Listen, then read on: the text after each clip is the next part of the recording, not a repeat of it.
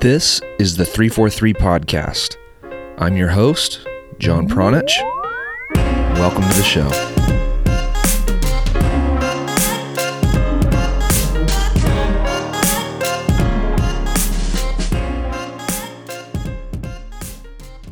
Hey, what's up, everyone? Welcome back to the three forty-three Podcast. On this episode, I'm joined again by my good friend Joey Cascio to discuss the U S Men's National Team program and all of the latest news and action. Specifically, we talk about the U S Men's National Team's game against Canada in the CONCACAF Nations League. This was the second time they faced off against each other, and it was a much-anticipated game. I think fans felt like there was a lot riding on this game, even though Ernie Stewart had come out recently and said that Gregg Berhalter's job was safe no matter what the result was going to be. I think U S Men's National Team fans and a lot of people in or involved in American soccer were really, really looking to see something special from the U S Men's National Team. And even though we got a four one win, it wasn't the way that we were promised it was going to happen. Specifically, U S Men's National Team only had thirty-six percent possession against Canada at home when we've been told that this is not the way that we want to be playing. So Joey and I discussed that. Joey provides some excellent tactical observations about why possession broke down in certain areas of the field. Joey also went ahead and has provided a lot of photo and video evidence on his Twitter feed in regards to the tactical breakdowns that happened in the game against Canada. So you can find all of that on his Twitter feed at cassio underscore fg. During this episode, him and I, we also talked about the media's reaction to the game. We thought that was uh, quite predictable. Leading up to the game, we we had a feeling that, you know, if if the U S Men's National Team won, that, you know, the the parade was going to happen, and, you know, sure enough, it did. So we discuss uh, the media's reaction, the predictable reaction to this four one victory over Canada. We also got a chance to see the U twenty-threes play this weekend in a small tournament in Spain. The U twenty-threes got to play against Canary Islands. And more importantly, we got a brief, brief, brief glimpse of what can potentially be a very powerful duo in U S Men's National Team's midfield in the future. But we got a chance finally, finally to see Alex Mendez and Richie Ledezma on the field in U S A jerseys together at the same time. These two kids have a lot, a lot of promise, and seeing them playing together is something very, very special. So Joey and I discussed that. And we also wrap up our coverage of the U seventeen World Cup. That tournament concluded this weekend with the final between Mexico and Brazil, and Mexico's starting lineup featured American-born Efra Alvarez. So Joey and I discuss that towards the very end of this episode. You can find over two hundred articles and over two hundred podcasts on three forty-three coaching dot com. That's where we have been dissecting American soccer for more than a decade now. And we also offer a coaching education program for ambitious coaches who want to learn how to coach possession-based soccer and who want to learn more about the gold standards and the global standards of the game that we sit here and dissect every single week. The three forty-three program is what develops players like Efra, like Alex, like Uli, you know, the guys that we talk about here all the time. And you can see exactly what went into the making of these players. You can see the proven methods that Brian Kleiban used to create these players that are, you know, the biggest and brightest prospects for their respective national teams. And you can start implementing those methods with your own teams. So to learn more about the three forty-three Coaching Education Program, or to find more episodes and articles dissecting American soccer, you can head to three forty-three coaching dot com. Once again, that's the numbers three four and three coaching all spelled out dot com. All right, let's get into today's episode. I hope that you enjoy this discussion with my good friend Joey Cascio.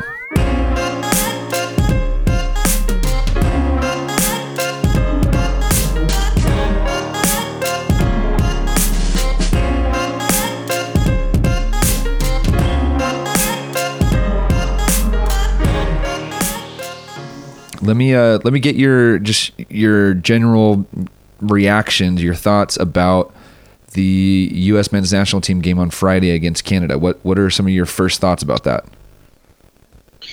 Yeah, some of my the first things that come to mind are it wasn't a great game. of of soccer. But I, I will say that uh, I felt Canada was the better team. I know people won't won't probably agree with that based on the score line, but looking at the strategy of Canada, try, you know, they were trying to build up um, into the U S's half, but you know, they, they just don't have the individual quality to really uh, break down the opponent on a consistent basis and create a lot of danger in front of the goal. So, it, yeah, it was interesting. Like, I, I kind of thought Canada had looked like U S a little bit in past games where the U S was trying to possess the ball, like not a not too much danger. Uh, Alphonso Davies, yeah, he's got some dribbling ability, whatnot, like a couple times. He created a little bit of danger, but there just wasn't too much. In the second half, I will say Canada uh, got deeper into our half and seemed to be closer to our goal and having possession a, a little bit more around our eighteen-yard box.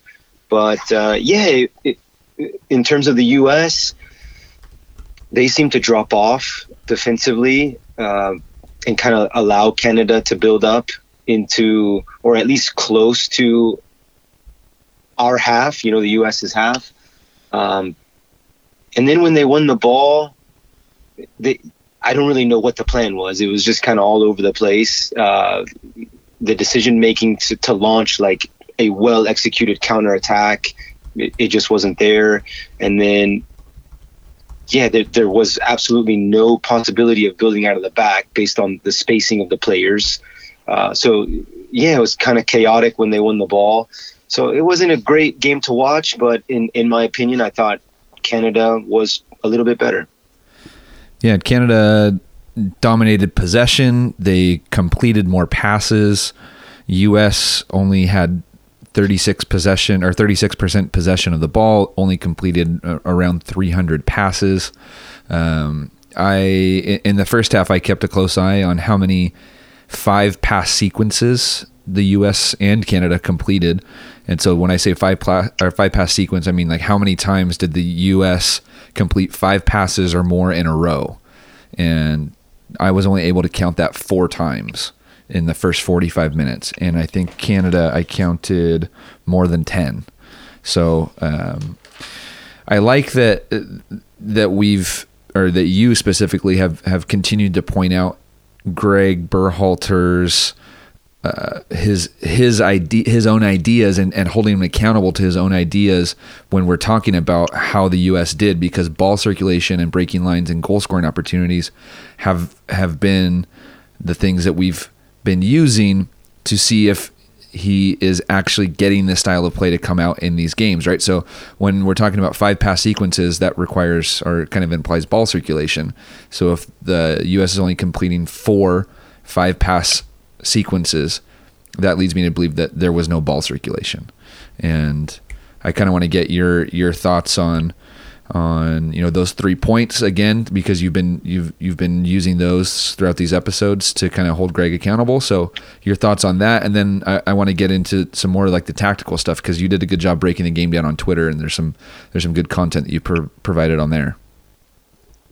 Yeah, it, it was interesting going into this game. You know, obviously the last game they lost to Canada, a lot of frustration, uh, you know, that we saw on social media regarding, uh, you know, the identity that Gregg had shared with the public that that, that that's how the team would play. Uh, yeah, and, and building up to this game, you know, Gregg shared that only a win will suffice. He shared that with the American Outlaws. Uh, and, and it just seemed like maybe the pressure Uh, to win this game maybe forced Gregg's hand a little bit to abandon the ideas that he, he's been talking about now since he was hired, and just try to go, you know, the, the route that the U S national team has always gone, physicality and pace to, to win the game, to ensure that they got the result. Um, I found that interesting. Uh, what we have to keep in mind is, is if that is the case, and there's a lot of fear uh, going into a game against Canada, that that concerns me. It's not like we're playing Brazil or or France or any of the major uh, global superpowers in world football. We're facing Canada, and with it being a must-win, uh, yeah, the idea was to go the route of physicality and, and pace. And, and even uh, Gregg talked about one of his uh, player selections specifically in Zardes. He he talked about why he chose Zardes over Sargent, and he said exactly that, that Zardes' physicality and pace was better suited for the game uh, in Orlando against Canada. So I thought that was interesting. Um, you know, I think that we have to continue to demand possession-based football from the national team. We have to evolve. We can't keep doing things the way that we always have. It, we're never going to be able to compete with the best if, if we continue down that road. We have to uh, we have to evolve. And, you know, even if we're playing Canada, you know, the, the coach should be at a level high enough to prepare the players to be able to do so. And we didn't see that. To my knowledge, Gregg Berhalter hasn't come out and, and said that, you know, the style of play is changing.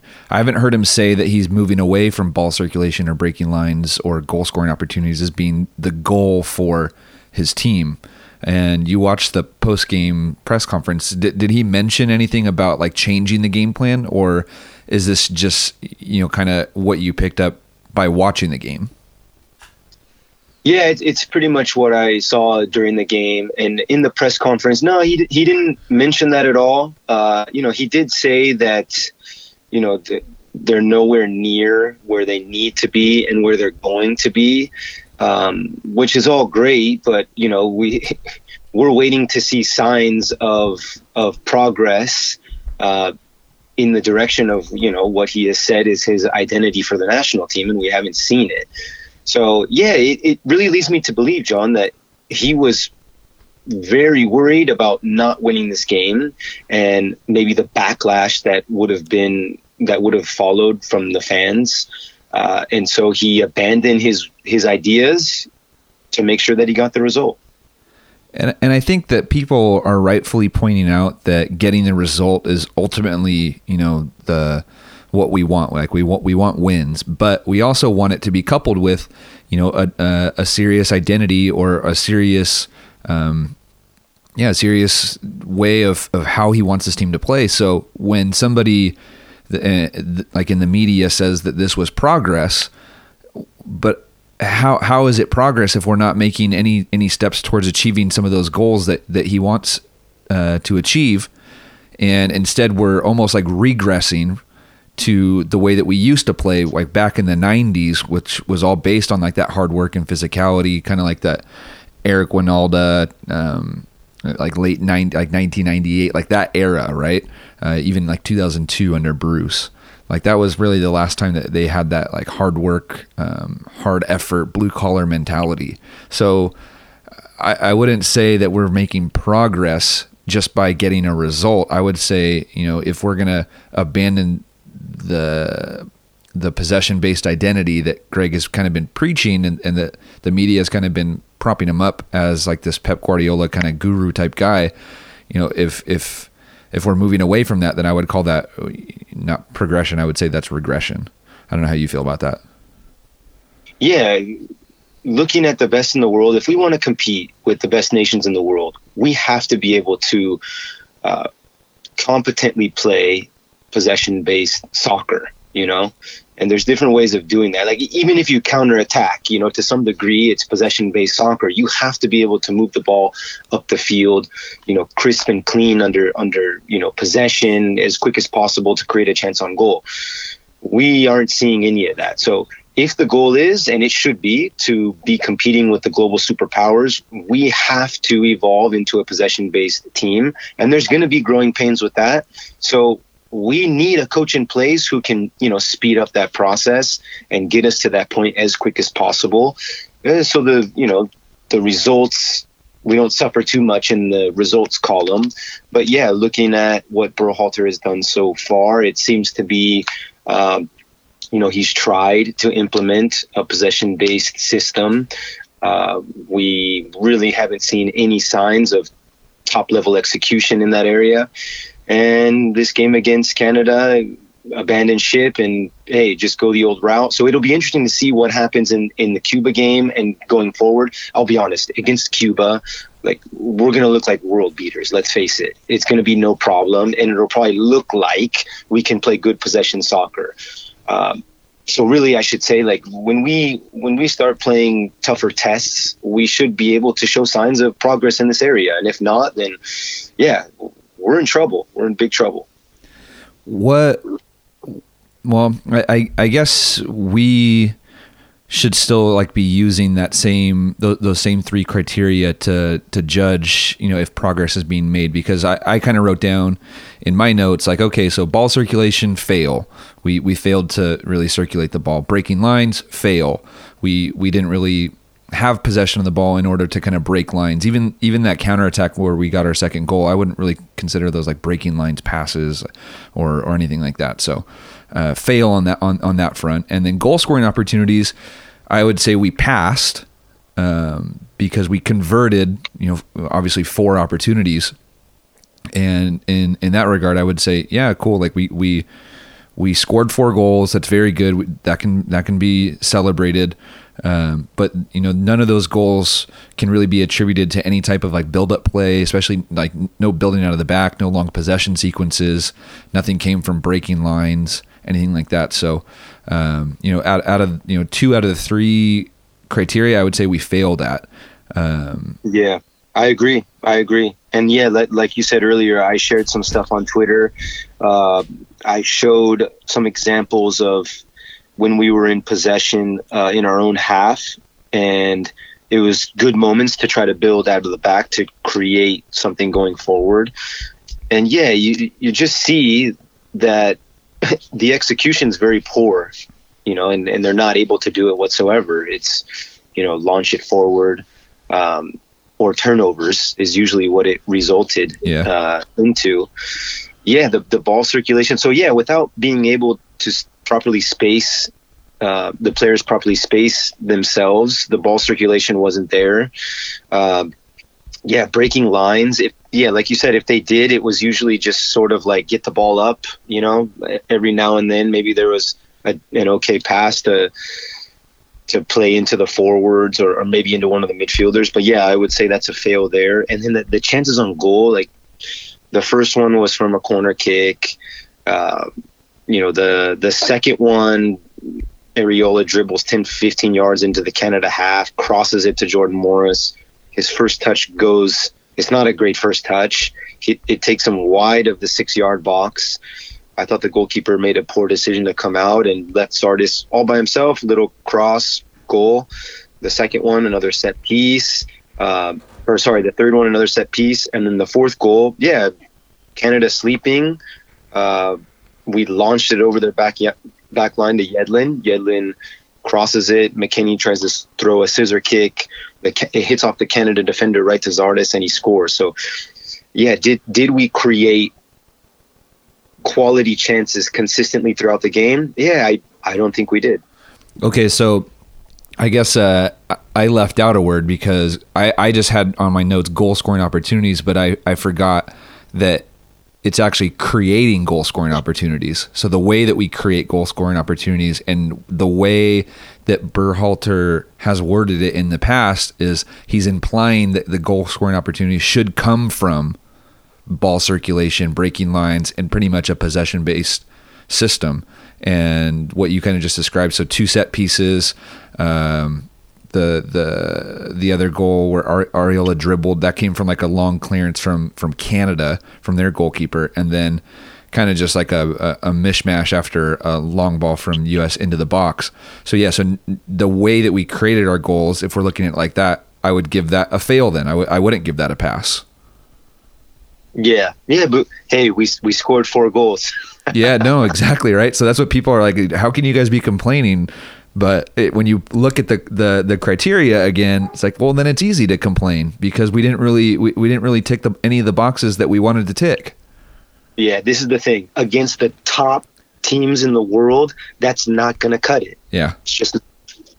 Yeah, and actually, uh, you know, I I think one of the more funny things about that game was Weston didn't have a great game, but one of his best moments, one of his best passes was like a like a filtered ball through the back line. And you highlighted it on, on Twitter with a little video. And, and it unfortunately goes to Jordan Morris. And Jordan Morris pretty much just scuffs the the the left-footed cross into the box. But, you know, that was like one great kind of flash from from Weston of, you know, that would be exciting to see that more often. But that was that that was really an outlier type pass or outlier moment in that U S A Canada game. That's not something that Weston, you know, does or or, or did uh, very often during the game. So yeah, yeah. Morris Morris had some moments where I can see how people might be convinced that he's an okay player, and and I call that the mirage of CONCACAF. Hmm. You know, when you're when you're playing these teams in CONCACAF, an average player could look like, you know, maybe there's something special. But again, Jordan Morris matched up against the back line of Italy or one of the top defenses in the world. There's no way I would trust that guy to create danger against a back line like that. Yeah. No way. Yeah, no, no way. Against France, against Germany, yeah, against, you know, world superpowers, I, I wouldn't, I wouldn't imagine that those those guys are afraid of having to defend Jordan Morris. Not at all. and, I, and I do think that, you know, a lot of U S Men's National Team fans. I, I posted some stuff on Twitter yesterday. It sounds like from their reaction that a lot of U S Men's National Team fans are not convinced that Jordan Morris is the answer to to some of our problems. So that kind of leads you to think like, all right, well, the coaching staff obviously does. So maybe that maybe the coaching staff is suffering from the mirage of of CONCACAF. I like that little little phrase, by the way. I wrote that down. Yeah, and McKennie, like you said, we we talked about that yesterday. Like McKennie plays for Schalke. Uh, he's a regular starting player. And so people think because of that that he's he's a good player and he should be an automatic starter in in, you know, the national team. It's like, man, it, uh, did you see the performance that he put in against Canada? It, it's not great. And if, you know, we, if our system is maximizing the potential of, you know, the youth players in this country, then McKennie's probably not a starting player in our national team. He's probably on the bench, or maybe he did, he's not even in the roster. Yeah. Yeah, I, I, I've mentioned this before too, and, and I don't think I've I've fully um, formulated this thought or articulated this thought appropriately, and I don't know if I'll do a good job right now either, but just because somebody plays for a first division team in any country in the world does not make that person, you know, international, you know, an international caliber player, like a like a men's national team starting player. It's just that's not the that's that's not how that goes. How many players week in, week out start in the Bundesliga? Not all of those players are playing for their national teams. Especially, you know, like how many German midfielders play every week in, in the Bundesliga? Not all of them are starting for the German national team. And so we shouldn't we shouldn't use that as like the criteria just because um, you know, these guys are, are playing somewhere else other than the United States does not make them a lock for the U S Men's National Team roster. And uh, yeah, I guess I, I, I still need to work on articulating that, but you know, there, there's a lot of other things that need to, that need to fit for, in order for a player to become a lock on a national team roster, and just, you know, simply playing in Europe is, is not good enough in my opinion. one hundred percent. Yeah. Uh, let's talk about uh, the the media reactions, because I I think we both kind of predicted that U S A would win, and I think we both kind of predicted that the media reaction would be very uh, very positive. So what what did you observe from the media? You know, immediately following the game, because you watched the post the post game press conference, and then, you know, in the in the days after. Yeah, in, in the press conference, no no real hard-hitting questions to Gregg. Um, you know, a lot of a lot of the terminology used was um, like the effort was better, the kind of like the cohesion of the team w- was much better than the previous game, just that kind of stuff.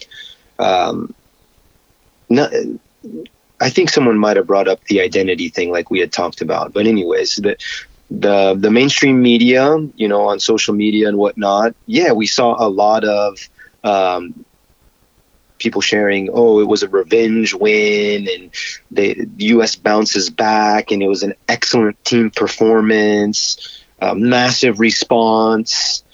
And it, it's just crazy, man. Like, again, putting into context, you know, we're playing in CONCACAF, we're playing against Canada. The expectation in that game should be, you know, I give an example on Twitter, Spain versus Malta, where it's a complete assault on the opponent's goal, you know, sixty-five percent, seventy percent possession, uh, just completely dominating the game. And that's not what we saw. So is that really what we're going to call an excellent performance? I mean, it's just, it's crazy to me. Yeah. And I think, uh, I, I think you nailed it, man, because people are, are using, you know, just the score line to say things like excellent and terrific and positive and things like that. But when you really, you know, break it down, again, I'm going to bring up those three points: ball circulation, breaking lines, goal scoring opportunities, or creating goal scoring opportunities. It, it wasn't terrific. It, it wasn't, you know, the stats show it. thirty-six percent possession. That is not terrific. That is not how we want our national team to play. So one hundred percent, man. Yeah, I, I, I, I, I'm still con- I'm continued to be encouraged by the supporters. You know, the, a lot of the uh, response that I see from supporters is that that it wasn't good enough, and they are sort of questioning, you know, hey, why are, why did we play this way? You know, this is this is how we played in the past. I thought we were going to play possession. So I think that that's encouraging. I think it, it still needs to be a lot bigger of a, a group of the audience or a group of the supporters. But uh, yeah, from the media, I they're not they're not fooling anybody. Like, people are watching the games, people are seeing what's going on, and it's, come on. Yeah. Uh, one other thing that was interesting in the media last week, we already talked about it. Uh, we already recorded an episode and talked about it, but Ernie Stewart coming out and, and pretty much giving uh, Gregg Berhalter, you know, full support, saying whatever happened with this game against Canada, no problem. Gregg is safe. Um, one of the things that I thought was interesting from the media actually came from Taylor Twellman, and, and he said that in the pregame press conference, nobody, no reporter asked about Ernie's comments about Gregg. And so, you know, how, how can this big, huge breaking piece of news happen in the build up to this game and not one mainstream media or even just a little beat writer, and nobody, nobody thought to ask about that? That to me was very, that was very alarming. But like you just said, I think a, enough people on uh, social media and things like that are, are, are in tune and already kind of, you know, pointed that, that out, that that was bad that Ernie came out and said that type of stuff. I'm just really confused on, well, I'm not really confused. I understand why they didn't ask about it, but I just, I, I found it shocking that not one reporter asked about it, which is yeah terrible. It, it, it, it's concerning, man, that the questions that need to be asked of the program are being, are being sort of brought up by the fans on social media, but yeah, the, the journalists who are there, you know, to ask the questions and find these things out, they're not they're not digging deep enough, you know, and, and I think it's starting to create maybe a divide between the supporters and the people who are covering uh, American soccer. Oh, one, I agree with that one hundred percent. And I thought it was actually kind of interesting, too, that I'm I'm starting to notice now that more people are moving in the direction of like being very, very critical of the U S men's national team, to the point now where like there's so many people being critical that even the, the critical side is starting to, to divide into different groups. So like, you know, I, I'm very critical about the U S men's national team on, on soccer Twitter. And I think a lot of people follow me because I am, but even people that follow me now are starting to like break off and have different opinions than me, even though it's still critical. I just find that very, very fascinating. Like, like we're, we're on the same side, but we're, we're now providing, you know, different takes, which is, I don't know. I need to, I need to spend more time thinking and articulating that as well, but just something I've been noticing more in the last six months, maybe. I don't know. At this point, if things are going to change, it's going to come from the supporters being critical. Mm-hmm. mm-hmm. more and more and, and creating, you know, more pressure. And hey, we, we talked about it earlier already. Potentially we're seeing pressure get to Berhalter and him ident- abandoning his identity that he's been talking about to make sure he got the win. You know, th- these are things that we, we have to continue to do, and the pressure will move the needle, but we, we got to be critical. Yep. And Gary, Gary pointed out, you know, what, uh, one example of what a different culture does to, or, or the way that they are critical about their coach. And it, I think it was um, a, a Brazilian fan talking about players like Gabriel Jesus, Firmino, uh, you know, like top, top, top level guys. And, and the guy was basically saying that these guys are junk and that the coach is junk and everybody needs to leave, uh, you know, the Brazil program and ma- make way for, for better players and, and things like that. And, and that's, you know, a top, top, top, top team. And, and, um, and here we are in the United States, like, you know, Gary said something about Weston and, and kind of got like attacked for it. But, you know, if we're, if we're not able to be very, very ultra critical about Gregg Berhalter, about Ernie Stewart, about the, the, the program in general, about the players, then that's a problem. And, and the more and more critical we are about those people and the games and everything like that, that in my opinion is a positive thing. And like you, like you pointed out, I think the more and more that people become educated about, you know, not only just the game of soccer, but why, why this program is the way that it is. I think that that's just going to make people want to join the conversation more and to have, you know, a different conversation than the media is kind of encouraging us to have, which is about effort and all this other crap. That, that, that stuff doesn't matter. So, yeah. Yep. That's what's needed. I saw another example too of somebody talking about Barcelona and Ernesto Valverde, and their Barca culture's cutthroat, dude. Uh, the way that the way that the fans treat treat the team and, and treat the coach there is hilarious. But the somebody highlighted the way that a fan was talking about Ernesto Valverde, saying that he was a terrorist, that he's hijacked the team, and that he, it's like, dude. To me, I was like, that's. You know, that's extreme, but also kind of badass the way that he was talking about it. He just, he called, he didn't even name, he didn't even name Ernesto Valverde in the tweet. He just said the terrorist, the terrorist at Barcelona. Yeah, and, and that, that massive pressure is what forges the excellence that we see from Barcelona yep. year in, year out, man. Yep. No, there. I mean, he's calling the guy that's, you know, top of the top of La Liga. He's calling the coach a fucking terrorist, and he's he's the best team in the league. That's the culture that they have, dude. They de- they demand more. They demand more. So yeah, I saw P K. P K came out in the media and, and said, uh, "Yeah, we know that winning, winning is not enough. Nope. They have to win the Barca way. They have to win. They have to win the way that's going to impress the fans. Winning is not enough. Yeah. Um. All right. Any uh, any last thoughts on the on the full men's national team before we kind of move on to the U twenty-threes? No, I think we touched it all, man. Yeah. And and for people that, that didn't pick up on it, we m- kind of mentioned and danced around it earlier that you you did some like tactical snapshots of of the game. You kind of pointed out some stuff from the back line and the spacing and some turnovers and, and things like that. So all that is available on your Twitter. So if people want to go and give that a peek, I, I highly suggest doing that. It's a good learning, uh, good learning experience. They can find that at Cassio underscore F G. So go take a look at that. Um, all right, moving on to the U twenty-threes.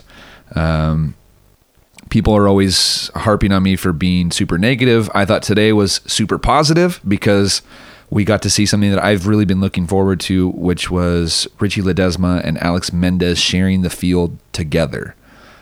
Uh, what was your what was your initial reactions to the U twenty-threes and and also to Richie and Alex? Yeah, I think before those two guys were on the field, it was just kind of whatever. Um, how long were they on the field together? Maybe like ten, fifteen minutes? fifteen minutes max. Okay. Yeah, Alex yeah. Alex, Alex started the game and played, um, and I think Richie came on like around the sixtieth minute, somewhere around there. Yeah. Well, b- before Richie got on the field, you know, Alex is a top, top level passer of the ball. You know, we've talked about that. But to take advantage of his quality, he needs players around him who can who can take advantage of what he's capable of doing. And, you know, the the timing, the understanding, the the technical quality, it, it, it wasn't really there around Alex, so nothing really came of, you know, what he was trying to do. Um, there were multiple players on the field. Uh, technically, you, you can see, like, it, there's multiple, like, little missteps when the, when, when they're, like, receiving the ball and trying to pass it. You can see little missteps or um, bad touch or, you know, not a well-executed pass. And it may it may seem like such a small thing, it doesn't matter, but it does. All of these things contribute to the rhythm that the team plays with. And Alex has that quality, and, yeah, nobody that I saw on the field with him really really did, especially in the movements going forward. But then once Richie got on the field, instantly there's a change, and the U S is creating chances on on uh, on on goal. You know, they're in and around the opponent's eighteen-yard box. Like, multiple chances came, goals started to started to come. Uh, it it was too bad we only saw them for fifteen minutes because you, you could see that them playing together, man, it, it, it changes games. And I thought it was odd that both of them seemed to be playing like a forward position. Yep. Uh, almost like Christ was afraid to partner them in midfield. Like, we've had this conversation before. The, the thinking here in America is like, oh, a, a Richie or an Alex is a luxury player. And with a luxury player, uh, you have to balance that out with uh, two, like, holding midfielders who can cover ground and defend. It's a myth, because if you're trying to play possession soccer, you need a player with the technical quality of Richie and Alex all over the field. That is how you keep the ball. So, yeah, it was like he was afraid to partner them in midfield and maybe only play with one behind them, so he put them at center forward. So, but even though they were out of position, still they were they were changing the game instantly. Uh, so yeah, it, it was it was interesting to see their fifteen minutes together. Once Alex came off, uh, it, it got a little more sloppy. They were still able to create. I think at that point, you know, they'd scored a couple goals, and the opponent was maybe, um, you know, feeling the pressure and maybe a little bit down. The body language changed. Uh, but, yeah, that was the best part of the game for me, was when those guys were on the field together. Yeah, I agree. I was really excited to see that. I was really looking forward to it. I was hoping it would happen at the beginning of the second half. I was hoping that Christ would just make the change at halftime and put those guys on. I was actually worried that he was going to take Alex off at halftime, because Alex got a stupid yellow card. Not stupid on his part, stupid on the referee's part. The referee gave him, I think, a time uh, card for time wasting, which was idiotic. But, um, yeah, when when it... it finally happened, I was I was super happy. I was smiling ear to ear, because it's something that I think I've been looking forward to, and that a lot of fans have been looking forward to. But these guys playing together now with the U twenty-threes is a good, good, good thing, because they are going to be a very powerful pair for the full national team in the future. That's that's my thought, is that these two yeah. guys are going to be very, very powerful together, playing side by side, Uh, on the full national team. They they do not do well when they are separated, in my opinion. They they do not play to their full potential, either player. They do not play to their full potential when they are surrounded by other players uh, that don't possess the same qualities that both of those guys possess. They're very they're very similar players too, which is uh, which is which is I think amazing, to have two guys that can that can technically execute pretty much anything that you would ask of them, but they also just tactically make the right movements. They understand the game. They think about the game the same way. Uh, and that's a lot different than playing somebody n- next to them that, you know, just is a hard worker and runs, runs from box to box and, and, and kind of just zooms around the whole field and connects five yard passes and, and things like that. Like, Alex and Richie don't benefit from playing next to a player like that. They benefit from playing a, next to somebody like each other. So yeah, but let's hope that the staff recognized in those fifteen minutes together what they're capable of, man. And let, let's hope that, you know, they get consistent time together. And like like we've mentioned these words, and they're groomed for the senior national team. Yep. because, yeah, you surround them with Aronson and Kappas. It's it's not the same. Those guys are not at the level of Richie and Alex. Yeah, no, I agree. I agree, man. And I think, uh, you know, what I what I kind of use today as, especially the first forty-five minutes and then their their game against Brazil as as well, it's like you can kind of just look at us look at some of these guys and be like, nope, I'm good. Like, I don't I don't need to see more of these players. I'm, I'm sorry. Um, go ahead, go go home.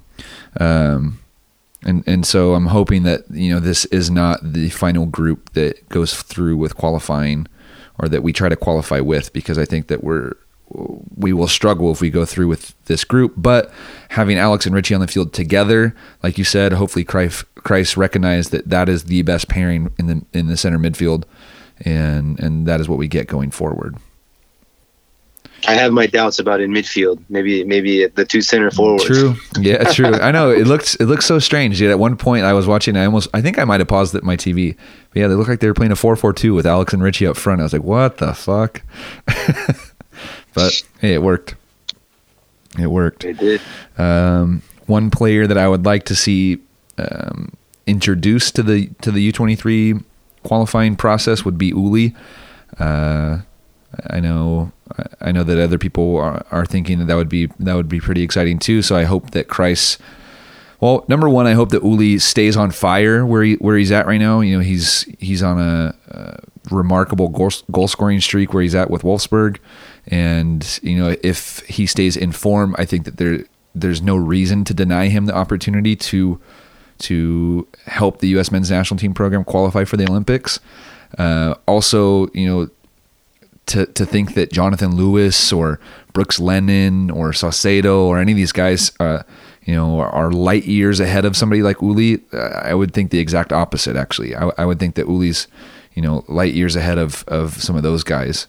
And he's, you know, three, four, five years younger than, than those guys. And, and the potential for Uli to become something very, very special for the full national team.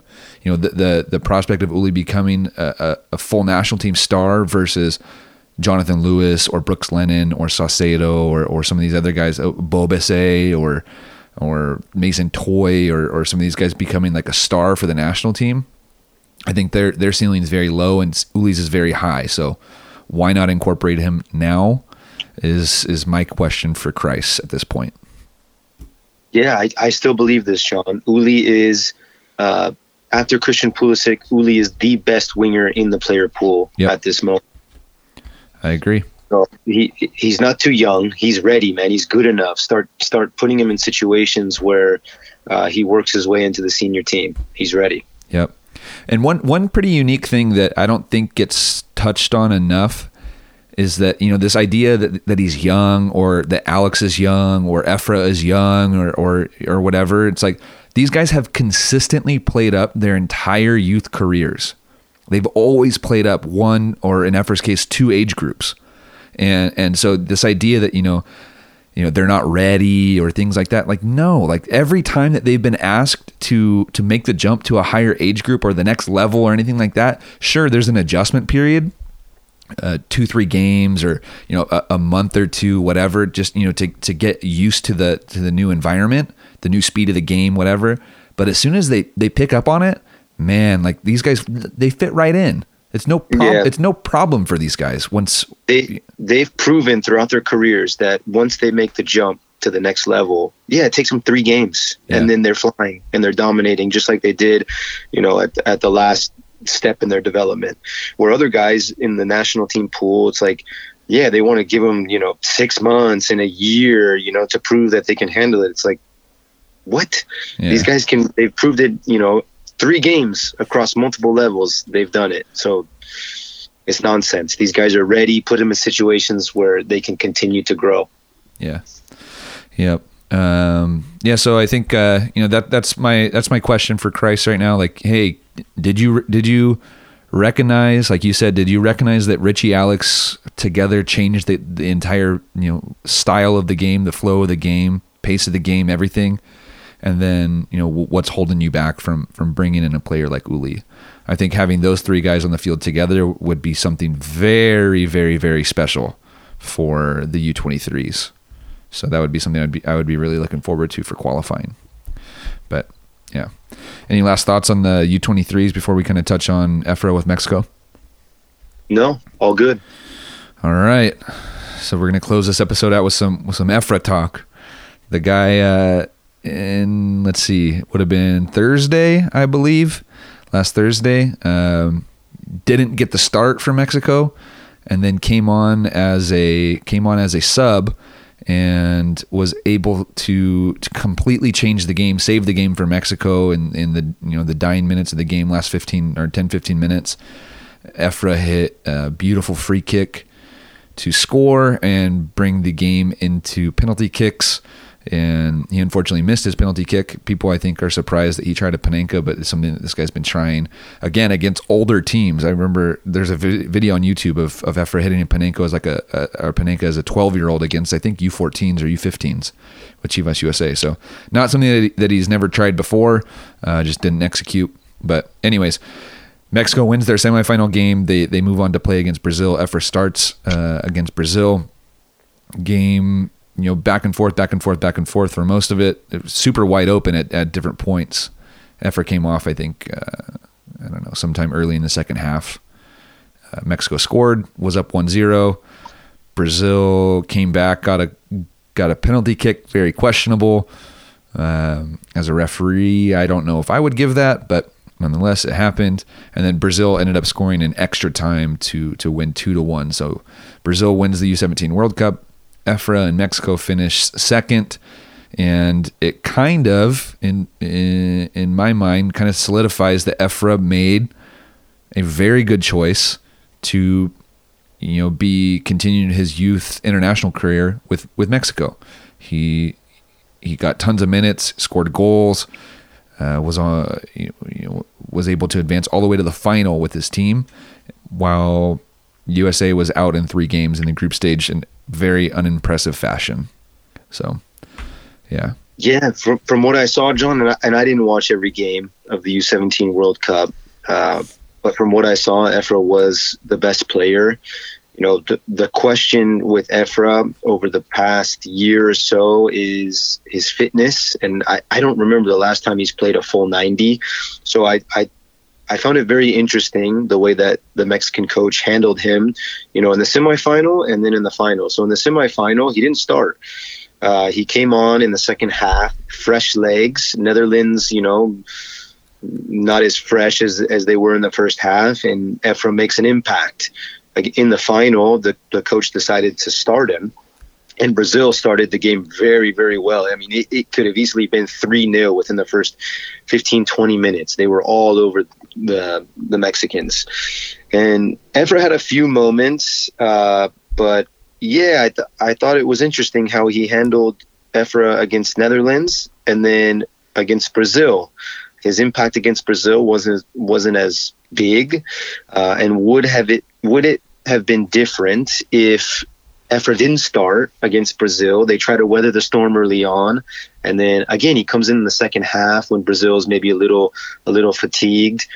Efra's legs are, are fresh. Does he make more of an impact? So, interesting, the contrast between the two games in terms of how Efra was handled. But clearly, Brazil, for me, were far better. You know, individual players all over the field, way better than the Mexicans. Uh, the Mexicans at times were barely hanging on defensively. They were against the ropes. Uh, it was a close game in the end. Brazil pulled it off. I think they deservedly so. They they deserve to be the World Cup champs. And one of the more special things that we were able to see this this last week is is we were able to see, you know, full national teams, youth national teams, and, and at various levels on full display. So, you know, we were able to see the U seventeens for Brazil. We were able to see the U twenty-threes for Brazil. And we were also able to see Brazil's full national team against Argentina. And I, I think that, you know, judging them as, or, or comparing them as a, as a total program to something like the men's national team, you know, what we, we were able to say the U or see the U sixteen, seventeens. Um, and then recently we were able to see like the full U seventeen team at the, at the World Cup. We're able to see the U twenty-threes and then our full national team. And you look at, you know, you compare Brazil and uh, U S A side by side, and it's like, whoa, you know, very, very, very, very big differences between between the t- the, the two full programs from top to bottom. You know, quality throughout Brazil, top to bottom, and U S A, it's like just, you know, canyons, gaps, humongous gaps. It's like, oh, yikes. So yeah, man, massive, massive difference. Not even close. Yeah, kind of scary. Kind of scary to think about it. So people have, again, you, they, they can't they can't be blinded or fooled by, like what you said, the mirage of CONCACAF, right? Like the U seventeens went down to the World Cup. The U S A U seventeens went down to the World Cup, I think, blinded by that mirage of CONCACAF, thinking, oh yeah, we're, you know, we're good. We smashed everybody in our region and we qualified. We're going to go down to Brazil and smash.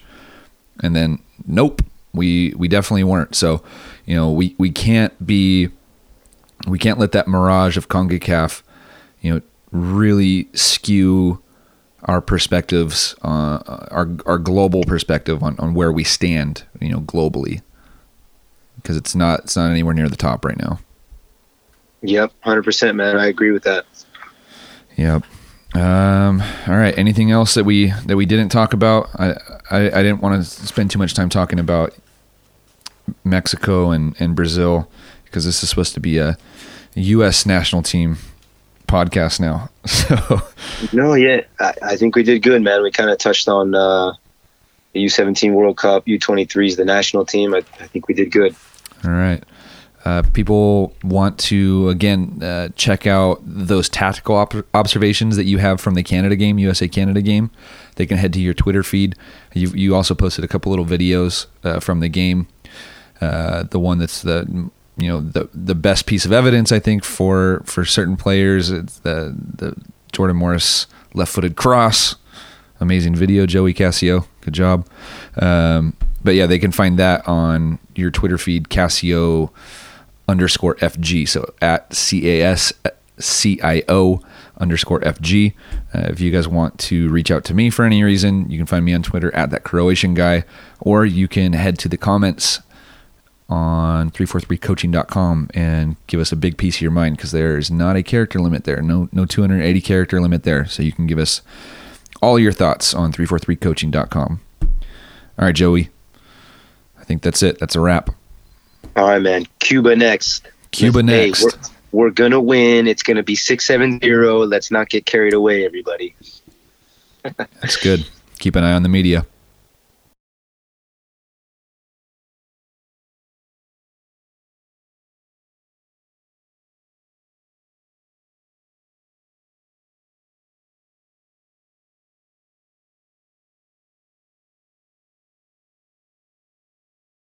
All right. Thank you for listening to another episode of the three forty-three Podcast. If you are interested in accelerating your development as a coach and learning more about possession-based soccer, you can visit three forty-three coaching dot com and sign up for our premium coaching membership program.